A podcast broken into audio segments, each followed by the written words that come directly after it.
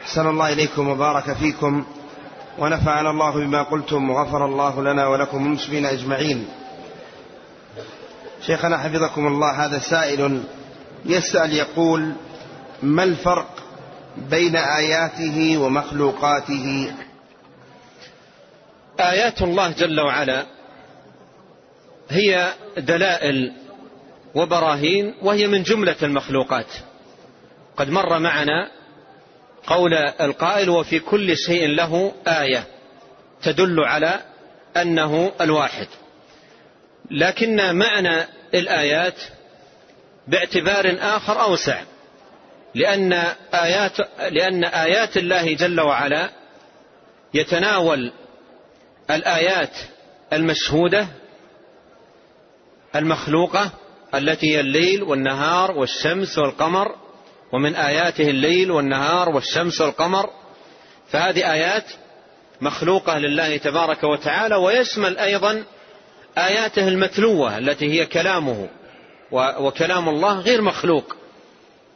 وهو من آيات الله الدالة على على الله سبحانه وتعالى. أحسن الله إليكم. هذا يقول إذا أشرك المسلم بشيء هل يستطيع أن يتوب؟ قبل موته. الله جل, الله جل وعلا قال في سورة الزمر قل يا عبادي الذين أسرفوا على أنفسهم لا تقنطوا من رحمة الله إن الله يغفر الذنوب جميعا. إن الله يغفر الذنوب جميعا. إنه هو الغفور الرحيم. قوله تعالى يغفر الذنوب جميعا هل يدخل فيه الشرك أو لا يدخل؟ إن الله يغفر الذنوب جميعا. هل الشرك داخل أو غير داخل؟ وكيف نوفق بين هذه الآية وبين قول إن الله لا يغفر أن يشرك به؟ قوله إن الله لا يغفر أن يشرك به أي إذا مات على ذلك. وقوله إن الله يغفر الذنوب جميعا أي ممن تاب من ذلك. ما الدليل؟ إن الله يغفر الذنوب جميعا أي في حق من تاب. لأن الله قال قبلها لا تقنطوا. ومعنى لا تقنطوا أي توبوا. توبوا إلى الله. مهما عظم, مهما عظم ذنبك لا تقنط. مهما كبر لا تقنط. لأن الله سبحانه وتعالى لا يتعاظمه ذنب أن يغفره. مهما عظم الذنب. ومهما كبر الجرم لا تقنط. تب إلى الله يتوب عليك. الشرك الإلحاد أي ذنب. من تاب تاب الله عليه. إن الله يغفر الذنوب جميعا أي بما فيها الشرك في حق من تاب من ذلك. فالتوبة كما قال النبي عليه الصلاة والسلام تهدم ما كان قبلها. من تاب تاب الله عليه. والتوبة لها شروط. معلومة لا بد من تحقيقها. توبوا إلى الله توبة نصوحة. لا تكون التوبة نصوحا إلا بشروط ثلاثة. أن يقلع عن الذنب فورا وأن يعزم ألا يعود إليه وأن يندم على فعله. هذه شروط. لا بد أن تكون في الإنسان لتكون توبته مقبولة. يندم على الذنب الذي فعله ويقلع عنه ويعزم يعقد النية ألا يعود إلى هذا الذنب مرة ثانية.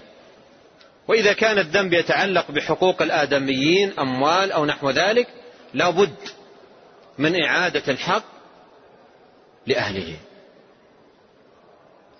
حسن الله إليكم. هذا السائل يقول هل يجوز إخراج الزكاة لشخص أو إعطاء الزكاة لشخص دون إخبار دون أن يخبره بأنها زكاة فربما لم يأخذها. المهم أن يكون مستحق.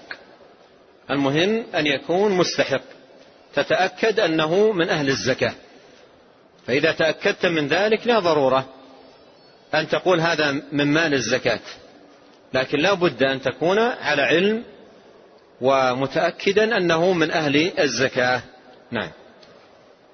وهذا السائل يقول كثير من الناس عندما نقول له إن الله مستو على على عرشه يقول لك أين كان قبل أن يخلق العرش؟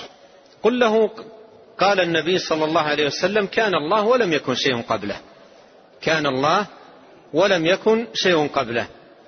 فالله جل وعلا كان ولم يكن شيء قبله وخلق جل وعلا العرش واستوى عليه استواء يليق بجلاله وكماله وعظمته. وأعظم المحرمات وأشدها على الإطلاق أن تقولوا على الله ما لا تعلمون ولا تقف ما ليس لك به علم. فالقول على الله جل وعلا بلا علم هذا أكبر المحرمات وأعظمها.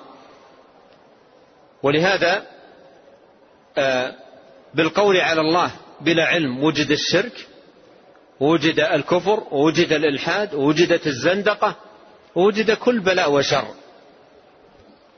فيجب على الإنسان أن يحذر من أن يكون على الله أو في دين الله بلا علم. والعلم هو قال الله قال رسوله لا أن يخوض الإنسان بفكره المجرد أو عقله القاصر ويبدأ يخوض في الله وفي اسماءه وصفاته بعقله وفكره. هذا ضلال. إياك أن تقول في الله أو في دينه إلا بالدليل. قال الله قال رسوله عليه الصلاة والسلام. أين كان الله قبل العرش؟ الجواب قال صلى الله عليه وسلم كان الله ولم يكن شيء قبله.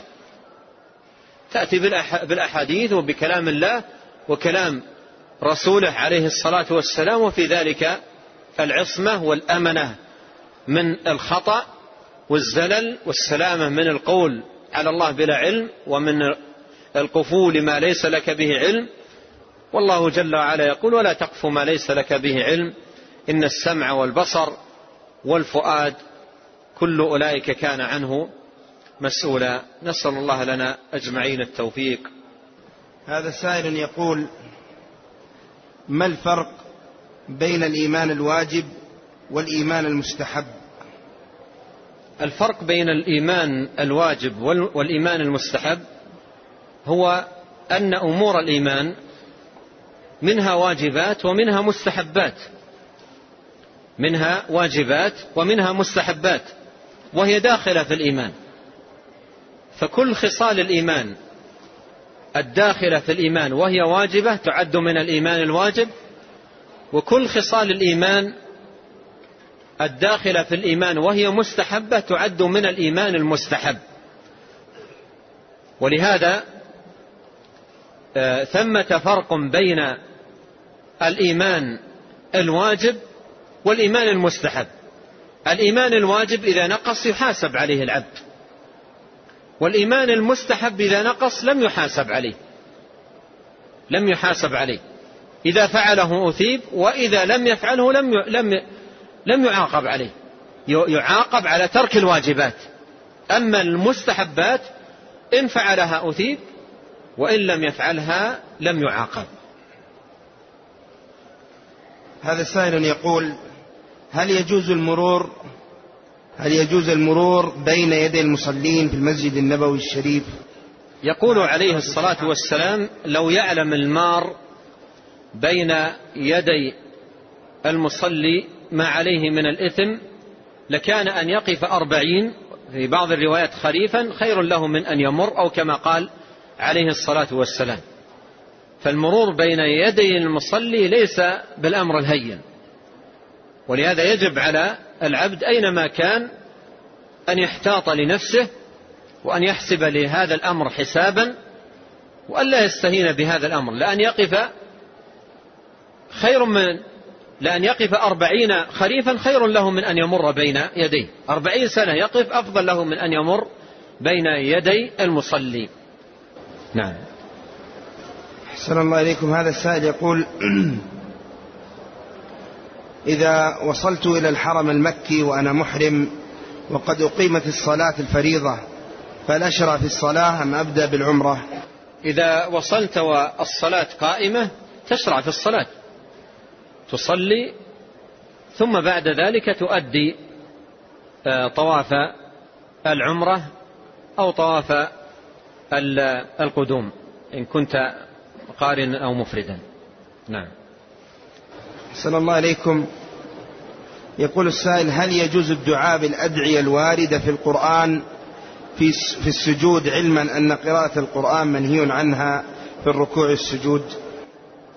إذا دعا بالدعاء لا لا لا لا لقصد قراءة القرآن وإنما دعا قال ربنا آتنا في الدنيا حسنة وفي الآخرة حسنة وقنا عذاب النار. دعاء فهذا لا بأس به ليس قراءة للقرآن في السجود وإنما هو دعاء يدعو الله تبارك وتعالى به.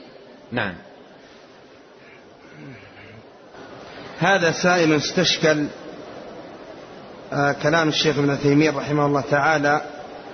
يقول الشيخ في منسكه فيما يجب على المحرم وألا يتطيب في بدنه أو ثوبه أو مأكله أو مشربه. يقول ما معنى التطيب في المأكل والمشرب؟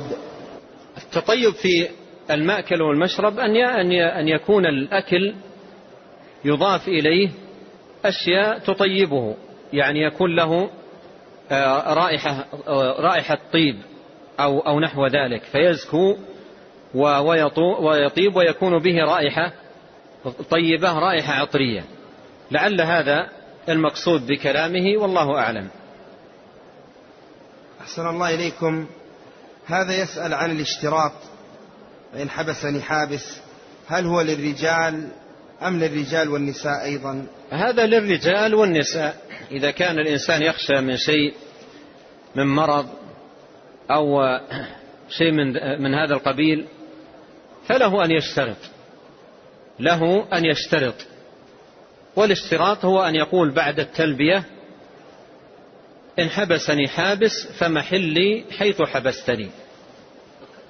وفائدة هذا الاشتراط أنه لو قدر أن حصل له حابس منعه من المواصلة لأداء الحج أو العمرة فإنه يتحلل من إحرامه ولا, علي ولا, ولا شيء عليه.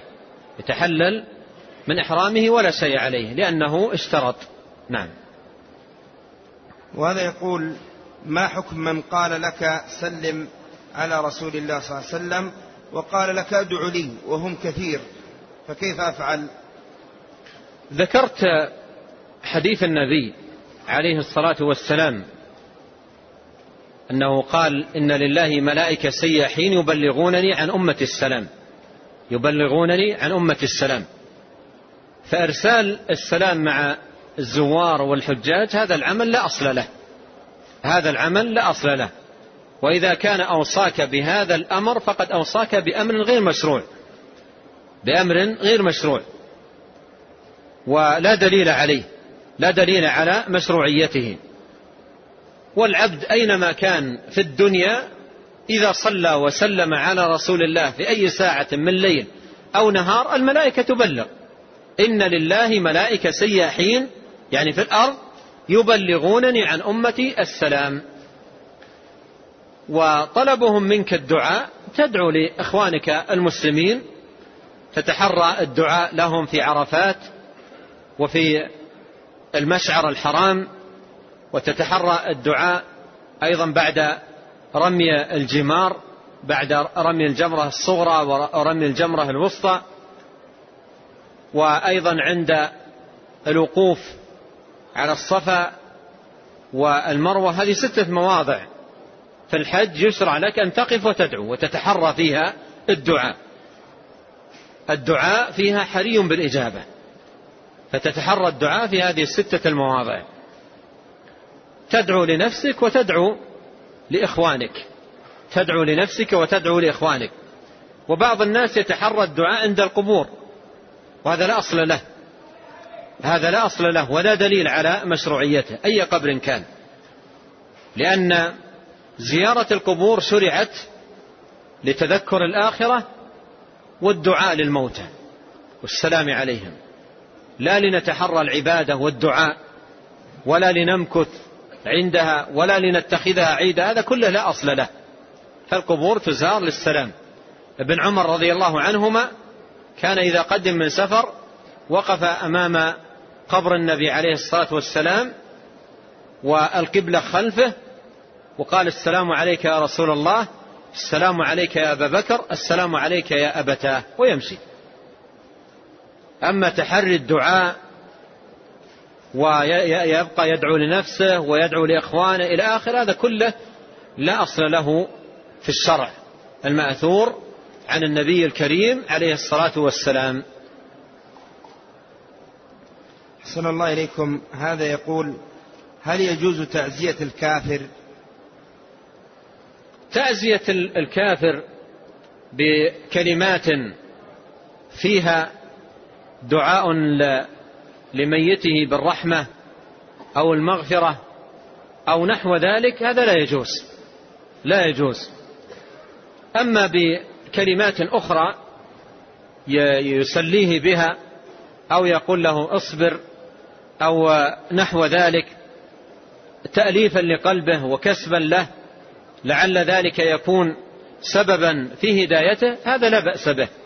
هو داخل في عموم قوله تعالى لا ينهاكم الله عن الذين لم يقاتلوكم في الدين ولم يخرجوكم من دياركم أن تبروهم وتقسطوا إليهم إن الله يحب المقسطين. إذا نوى الإنسان تأليف قلبه واستمالة استمالته إلى هذا الدين ولم يأتي بشيء ينهى عنه في حق الكافر فلا بأس بذلك. أحسن الله إليكم. هذا السائل يقول زوجتي مرافقة لي لا تستطيع رمي الجمرات وسوف توكلني. هل لها أن تبيت بمنى أو تبقى في مكة؟ ليلتي إحدى عشر واثنتي عشر من ذي الحجة. إذا كانت غير قادرة على الرمي فلك أن ترمي عنها. لك أن ترمي عنها بعد أن ترمي عن نفسك. لك أن ترمي عنها إذا كانت غير قادرة على الرمي. أما إذا كانت صحيحة وقوية وقادرة على الرمي لكن تخشى من الزحام فلا تنوب عنها في الرمي. بل تنتظر الوقت الذي لا يكون فيه الزحام وتذهب بصحبتها وترمي أنت وترمي هي الجمرات. وأما المبيت بمنى ليالي أيام التشريق فهو واجب من واجبات الحج. يجب عليك وعلى زوجتك. وكونها غير قادرة على الرمي ليس هذا رخصة لها في ترك المبيت. أحسن الله إليكم. هذا يقول هل يبطل الطواف أو هل يبطل طواف من انتقض وضوءه؟ من انتقض وضوءه في الطواف يجب عليه أن يتوقف لأن من شرط الطواف الطهارة من شرط الطواف الطهارة. لا بد أن يكون الطائف طاهرا بينما السعي لا يشترط فيه الطهارة. يعني لو قدر أن إنسان انتقض وضوءه وهو في المسعى وأكمل السعي السعي صحيح لأنه ليس من شرط السعي بين الصفا والمروة الطهارة لكن الطواف بالبيت من شرطه أن يكون طاهرا ولهذا إذا انتقض وضوءه وهو في طوافه فعليه أن يتوقف عن الطواف ويذهب ويتوضأ ويرجع من جديد.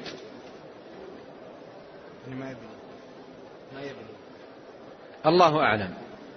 هذا السائل يقول في المسألة قولان لأهل العلم. من أهل العلم من يرى أن إذا انتقض وضوءه في أثناء الطواف فإنه يتوضأ ويعيد الطواف من أوله.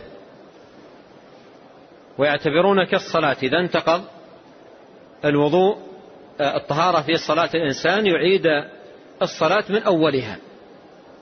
ومن أهل العلم من قال يبني على الطواف السابق ويكمل من حيث انتهى.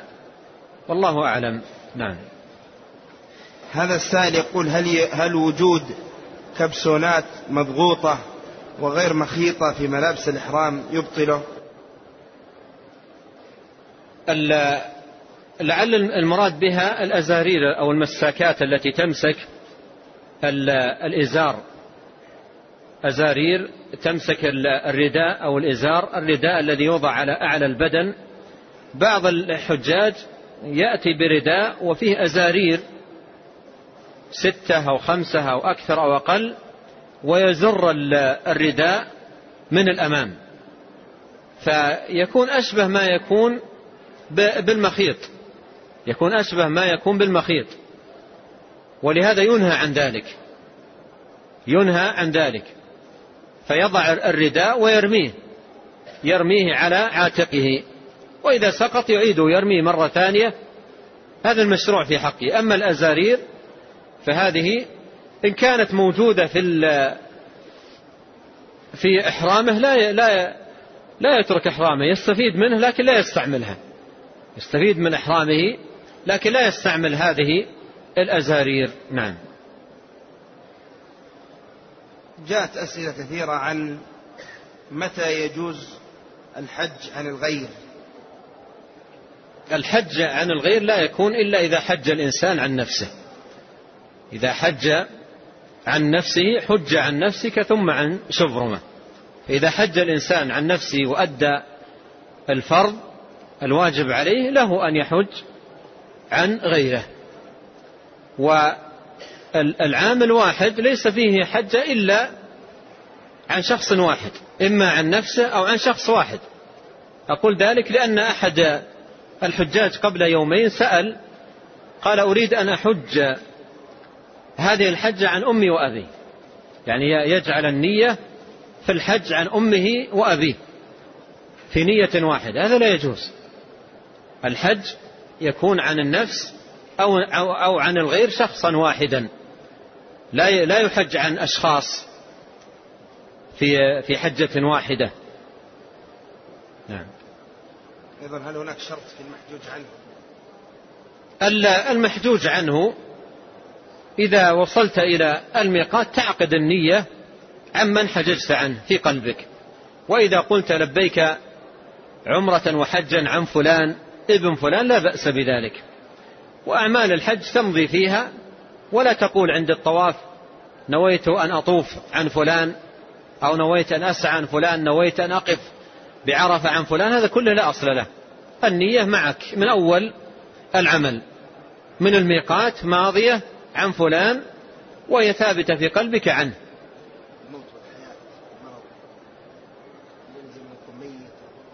الذي يحج عنه الذي يحج عنه ويناب عنه في في الحج. هو أحد شخصين. إما شخص ميت أو شخص هرم أو مريض مرض لا يرجى برؤه.